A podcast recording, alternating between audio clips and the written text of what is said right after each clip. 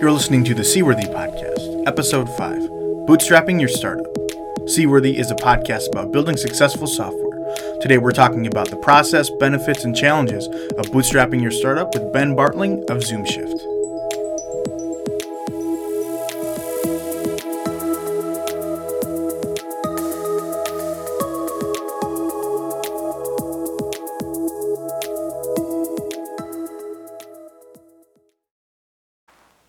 Right, we've got Ben Bartling here with us from ZoomShift today. Thanks a lot for coming over, Ben. Yeah, glad to be here.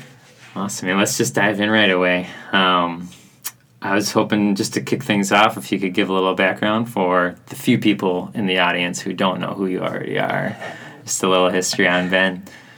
Yeah, for sure. So, um, I started ZoomShift about about five years ago now. Started it out of school actually when I was at uh, Marquette University, and um, it's a employee scheduling software solution. So, if you think about like restaurants or retail outlets, um, the managers have a, a real difficulty scheduling their employees, making sure they show up for for work on time, and then tracking the time when they're actually there. Um, so ZoomShift provides the manager a platform to build the schedule online, track their budget, manage time off requests, kind of all that stuff around uh, the employee. And then the employee has mobile apps where they can get their schedule, trade shifts with other employees, change availability requests, and then even punch in and out of shifts. Um, so it kind of simplifies that whole employee management process. Uh, so yeah, started that about five years ago, and um, kind of went through some interesting ups and downs with the company, but it's been bootstrapped to date, and it's been a fun and so far successful ride. Yeah. Yeah. yeah, Well, I'd love to talk more about the fact that you guys bootstrapped because I think that's a really interesting choice. I guess, well, first, was it kind of a conscious choice, or have you considered taking investment along the way, or what was what, what's the story there? Yeah, so I mean, initially it wasn't a conscious choice. It's something we kind of grew into and came to realize was our our I guess style and, and the type of company we wanted to build. But initially, I took the company through an accelerator program. It's actually called 94 Labs. It's no longer around. Um, took on a small seed round, and then about uh, three months after taking on that round, the angel backing that ended up filing bankruptcy. Um, he was a, a high frequency trader, and so it, as quickly as he made his his money, he lost it all in like a couple Wow. of months in great fashion. Um, so we kind of raised some money and then actually never got it. So we got to see what it felt like to go through that process um, and kind of understand the ups and downs a little bit deeper as opposed to just Well, mainly the downs. yeah yeah yeah it's like we're out of money, but we didn't even get it. yeah like, like what are we funded or not I mean, no one really knew um, so at that point instead of going back out and starting that whole process again we put the company on hold and actually started an agency um, more or less to kind of just get us through that point in time. The agency did pretty well and we saw it as a great way to self-fund ourselves. Um, and that's kind of how the bootstrapped mentality started. Okay, so the agency, Tailwind Creative, correct? yep. That was only born out of kind of desperation, I guess. Uh, the the focus was you knew the, was always going to be on Zoom Shift. Yeah, well, so um, the focus was always going to be on a product. Okay, That was always the goal: was to come back to a product and build something that had sustainable recurring revenue, like Zoom. Um, we weren't completely sure it was going to be Zoom at that point because it was still so young. got it. Um, but yeah, so I started the agency with my now business partner, Jon Hainstock. Um, and he was actually the uh, marketing director for the accelerator. So we were kind of both in the same position where the accelerator was kind of going down, Zoom lost its funding, so we were both, okay, what do we do now? So we joined forces, started the agency, um, and then Jon eventually came on to Zoom, and now we're we're partners in that as well. Um, yeah. Awesome, man. Yeah. So, what was why Zoom Shift? Why this problem? What was attractive to you about it, and how'd you end up there? Yeah, for sure. So it's kind of something I always had in the back of my mind. In high school, I worked as um, like a kitchen staff in a restaurant, so I saw firsthand the problem with scheduling, Mm-hmm. mainly from the employee side, but also from the manager side.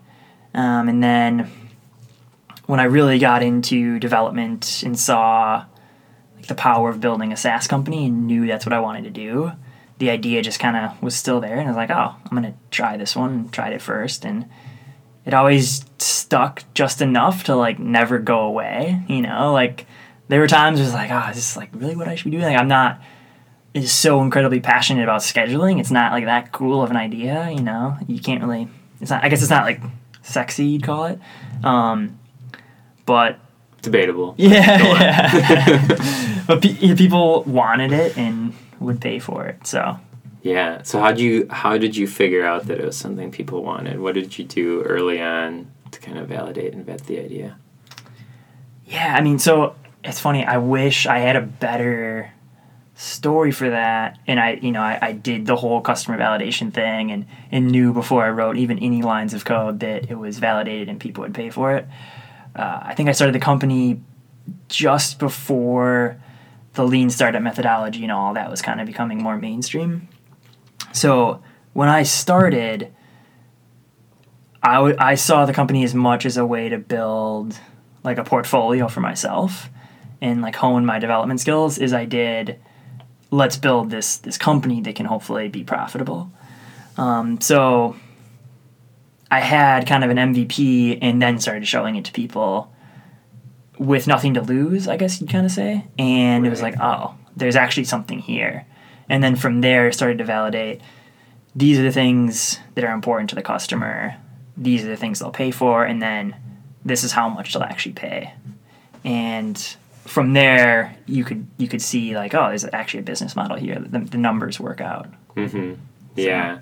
How long did it take you to go from those first few lines of code to something to paying customer? Um, man, that's a good question. Probably eight months, maybe. Okay. Yeah. And you're in the accelerator during the, at the start of that, or was it somewhere in the middle? Yeah, so I was in, started working on Zoom. A couple months later, got into the accelerator, Okay. went through the accelerator, and then it was like, is that was wrapping up, starting to get those first few paying customers.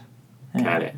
How helpful was the accelerator in you know the success of the in the early stages of the company?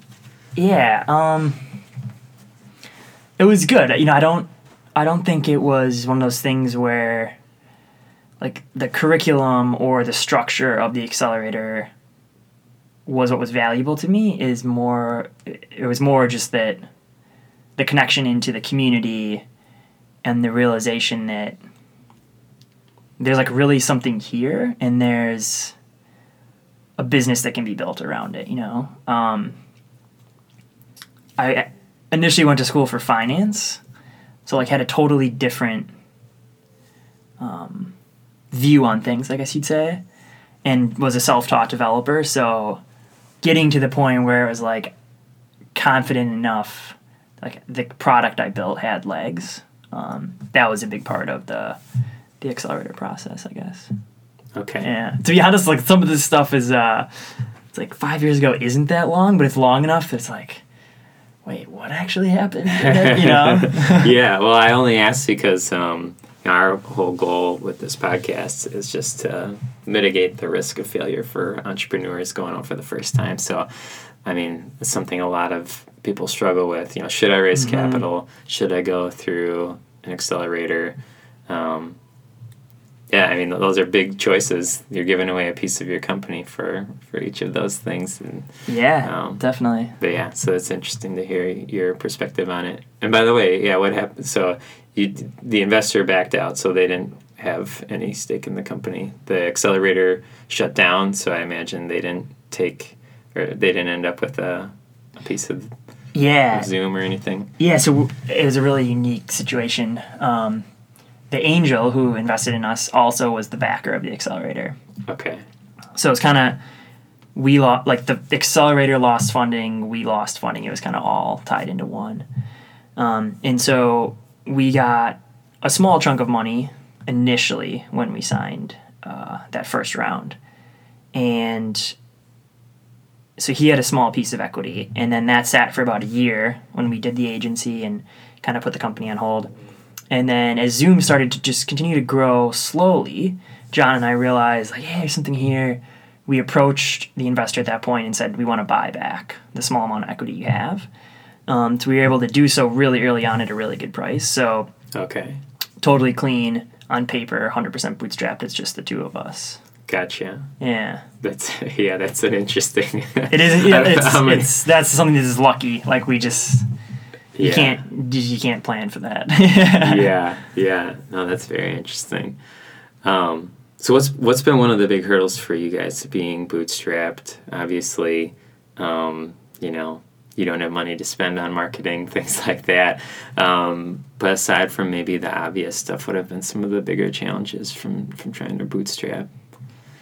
Yeah, I mean, I think it's the hardest thing for the two of us has been like the the mental toll of starting a company from scratch and um, being like working on it for five years, right? In the first three, three and a half, even four years are just they're they're a grind. Like it's it's a it took us a long time before we saw traction traction to the point where we were like comfortable continuing to put the same amount of time into it you know? Right. um so constantly reevaluating being like are we making the right move here? Like should we should we scratch this pivot to a different product? Should we try to put more emphasis on the agency?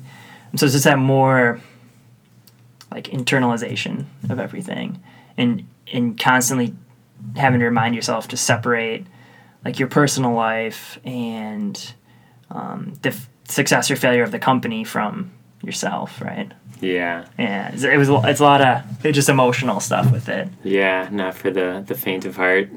To bootstrap. Yeah, I mean, I think it's you just like learn it as you go, but yeah, yeah. definitely you got to be ready to, to strap in, I guess, if you if you will. To bootstrap in. yeah. Yeah, no, that's really interesting. Um, what did you entertain investment at all? Any, any other times, or have people approached you saying, "Hey, I'd like to, you know, buy or invest in Zoom"? Yeah. Um, so throughout the whole life lifespan of the company, there's been we've been approached at all stages of it, and it's interesting. It's for us, it's always never been the right fit, um, and you know we never actively pursued anything. It was always people reaching out to us, so that that says something too that maybe just wasn't a fit because we weren't looking necessarily. But all the people who did approach us, it was either we're an accelerator looking for seed and we want to bring you into our program and it's like yeah we did that we're done with that like we don't want to do that hmm. or we're vc we're looking for someone with a mill and rev this amount of growth rate like where are you guys at? You know and they're always like probing and trying to track you so that they can kind of get you in at the right point. and for jon and i i was like we're in between. Like we're, there's like is there nothing in between? And we always felt too and we just this gut instinct about a lot of the VCs was that like well when we're at a mill we're not gonna like why would we don't really need to take your money at those terms anymore. Yeah, um so and now as we've kind of grown and gotten more comfortable we've we feel that way even more I think you know where it's like it's a totally different situation yeah. Do you think if you had taken that initial capital, you would feel the need to continue to get the next round and the next round, like kind of the traditional trajectory of? Yeah, for sure. Actually, I think, in Jon and I, I think Jon would say the same thing. If we had, if uh, our initial angel hadn't backed out, I don't think, I think Zoom would have just failed and it wouldn't be around to this day because we would have been locked into the investment path. We would have had to meet certain goals. Um, and I don't think having that money would have necessarily expedited the path of the company. And so based on, you know, the amount of time it took us to kind of get our footing and start to see growth, I, I think it would have it would have expired, you know. Um, And if not, yeah, if we would have made it work in a shorter amount of time, having funding, um, then yeah, we would have been just round after round. I feel, Just, yeah, have the Yeah. pressure to keep hitting Yep. that next level of growth. and we definitely have competitors in our space that, like, that's the path they took, hmm and you know they're super successful and it's cool. There's definitely not a right way to do it. Just like totally different companies. Yeah, yeah, yeah. I'm curious. Are people you typically transitioning from a competing product, or are they moving on to a system in the first place? Yeah, I mean, up until a year ago, it was no one was transitioning from an existing. We were we were just like a newer idea, right? Mhm. Um, so people were transitioning from paper or Excel or maybe Google Docs, but nothing specific to actually like employee scheduling. And then more recently, yeah, we've started to see like, hey, we use XYZ or like we use this older legacy system now. We're looking for something new and we're like reevaluating. So that's really cool to see that then we're we're coming up top and people are actually choosing our solution over others. Yeah. Yeah. Okay. Um, what What are some of the new problems that you're facing now as you're in you know year five? You've got a pretty strong product at this point. I mean, I keep tabs on just your website every couple months, and you guys continue to release like big features all the time with such a small team. Um, but sounds like you know you're at a point where you feel like you've kind of found product market fit. Mhm. Um, so what are some of the other things you're struggling with now that that aren't you know just getting features built and stuff? Yeah, for sure. I think so. We were talking about this actually just over lunch before this, but I think it's relative uh, right now. Is that initially, you know, a lot was on product. Like, how do we build this product? How do we how do we get something that people like and has product market fit and then can grow? And it was like, cool, we have that. Like, we have a base. Now we need more leads. Like, we just need more people coming in top of the funnel that we can convert to paying. And it was like now that we're seeing that and we have a really strong top of funnel and that's continuing to climb, now we're starting to see like, oh, shoot, our funnel is leaking. Like we have enough data and we have enough people coming in to know that the, the way our conversion rate is fluctuating just isn't right. And so now our biggest problem is okay, how do we focus on onboarding? How do we make the customer happy from free trial sign up to, you know, the, the lifetime? Right. Um, so that's that's the battle now and the main focus. And then always just churn. Like how do we reduce our churn rate? And it's I think our space and, and the nature of our product and the amount of buy-in that's needed to use it, churn is is relatively low. Um, but that's always something that you just we keep a pretty close eye on and always want to make sure it stays as low as possible. Mm-hmm. So it's all about just kind of moving the metrics in terms of getting- Yeah, yeah, moving just a little bit at a time. You know, there's no there's no easy wins, no silver bullets. So Yeah, yeah, that's interesting. What are some of the things that you're doing right now to, well, one, find the the holes, and two, I guess, what what does it take usually to patch them up? It's it's not a new feature, so you know what kind of stuff is it? yeah, so I mean, the first thing is just having like the analytics in place to know where they are. Um, so we use Kissmetrics, Mixpanel, Full Story. Like the you know, there's so many analytics tools out there now. I think uh, like Segment IO, right? Like it's so cool. You go like it's awesome to have it in place as a developer, but you go on there and you like every week you sign on. And it's like there's like three more tools. It's, Yeah, it's so easy to just blow your uh, like SaaS budget. yeah, Like like the the the tools we use, you know, the monthly spend we put into tools is just like it's so easy to just like turn one on. and, oh my gosh. our revenue is growing exponentially, but our expenses Yeah. are too. Yeah, it's like, oh, you forgot, you forgot to turn that one off. Shoot. Um, yeah, well, if you don't mind, I'd love to talk a little bit more in depth about some of those because yeah, I mean, our whole goal with this is like actionable takeaways for people building products. So, like, could you unpack? You know, I think Segment is a really cool tool that you just mentioned, super valuable, and then Yeah. Full Story. Yep, as yes, full story.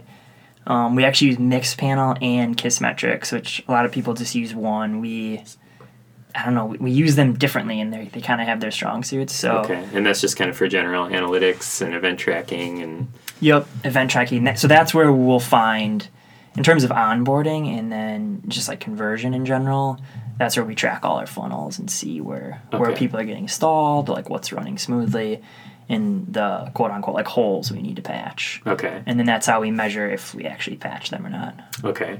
And then full story you use for, I mean, do you typically, I think you can, they can find like people rage clicking and stuff like that and like bring it to your Yeah. attention, or do you just kind of just like browse through or, uh, Yeah, to be so like we kind of use it in waves. Um, it's good for two things for us right now. One is onboarding.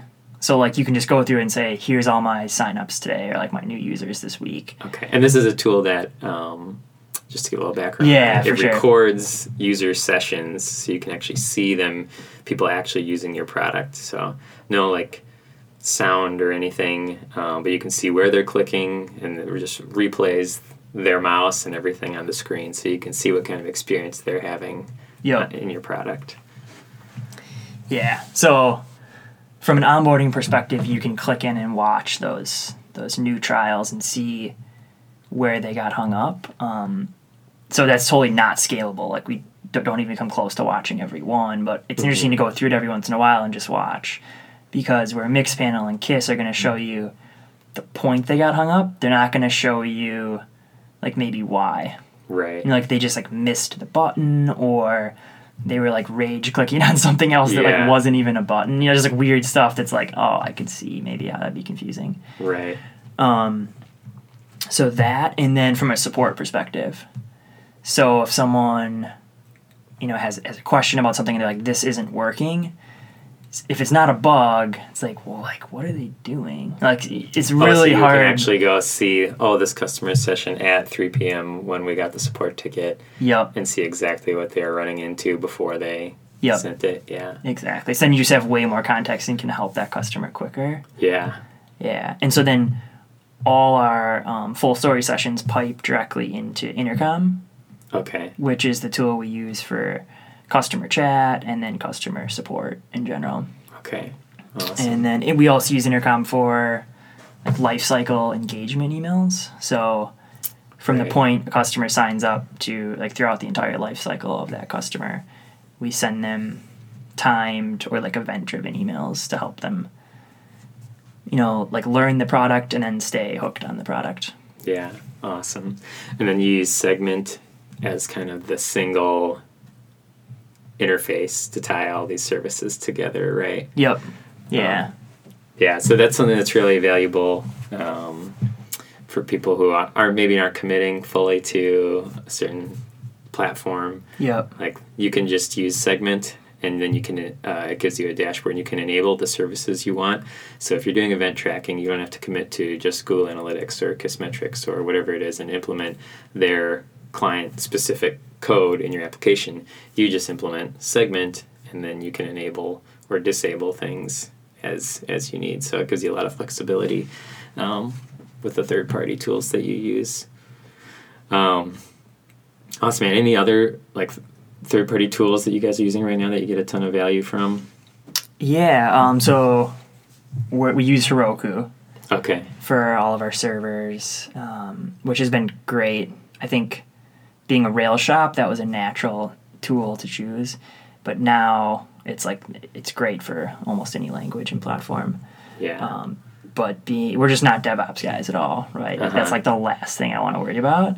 Um, and so having a managed solution like Heroku there is great. And then uh, we use New Relic for all our like performance monitoring. okay.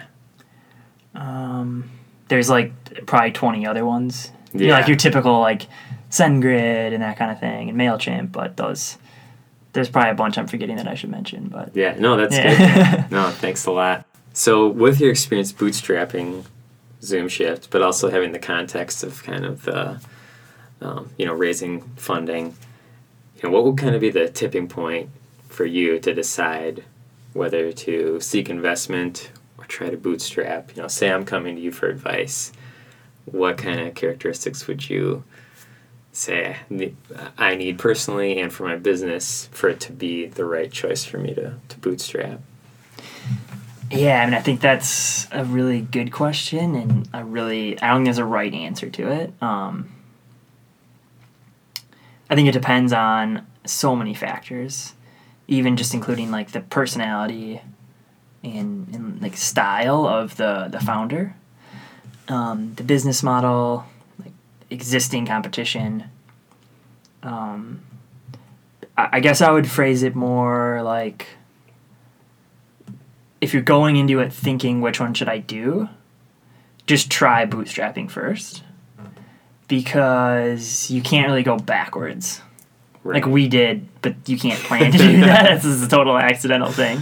yeah. Um, yeah, try it first and see how far you can make it. I mean, you don't if it's not feeling right, don't just like keep pounding on it and, and drive yourself crazy. Then, if you think funding's right and you talk to other people and they maybe they don't agree with you, but you still think it's right, then go for it. But yeah, I th- I think you learn a lot when you approach it from that mindset too.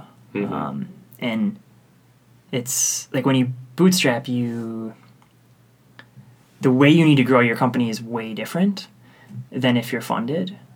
Um, like for example, when we were like fake funded or whatever you want to call it, we had to jump from basically zero to like you know a significant amount of customers. And looking at that I was just like, oh my gosh, like how, I had to shoot, like better get to work. Like I don't know how we're gonna do this, you know. Um, when you're not funded, you're looking at it and it's like, oh, cool. Like if we get to hundred customers, like all of a sudden I can pay a salary. Like I can like pay myself, um, which is totally more digestible than the massive number to like start to pay pay back investors or like hit um, enough growth to like even talk about a second round. Right. Um, so sometimes when you're starting out, I think it's easier to have that mentality of just like the very incremental steps as opposed to just like the, the massive one. Yeah. Yeah, that makes sense. Um, so, final question What advice would you have, or just kind of like key takeaways um, for people who are going down the, the bootstrapping path versus taking investment? Yeah, um, I think just like having patience and and understanding that it's not going to happen overnight. Like I think all the stories we hear about and all the companies that that get most of the press, they're just anomalies, right? Like that's not what you're trying to build. You're trying to build sustainable, recurring growth. At least, hopefully, that's what you're trying to build. Um, and then just like be super cognizant of you're not your company and like the success or failure of your company is not you and separating yourself from it and just keeping a balance outside of it you know like i don't it's something jon and i talk about all the time that you know putting in 30 to 40 hours a week is what you should be doing and you're probably going to be more productive than doing that and doing it well and you know in focus and then having a balance as opposed to grinding 80 hours a week. Like it takes a really different person to actually be able to do that and do it productively. I don't think that's necessarily the right approach. So yeah i would say though those two are were the, were the biggest for me personally so Yeah, awesome. yeah. Well, thanks a lot, man. Thanks for your time, and uh, thanks for sharing the Zoom Shift story with us today.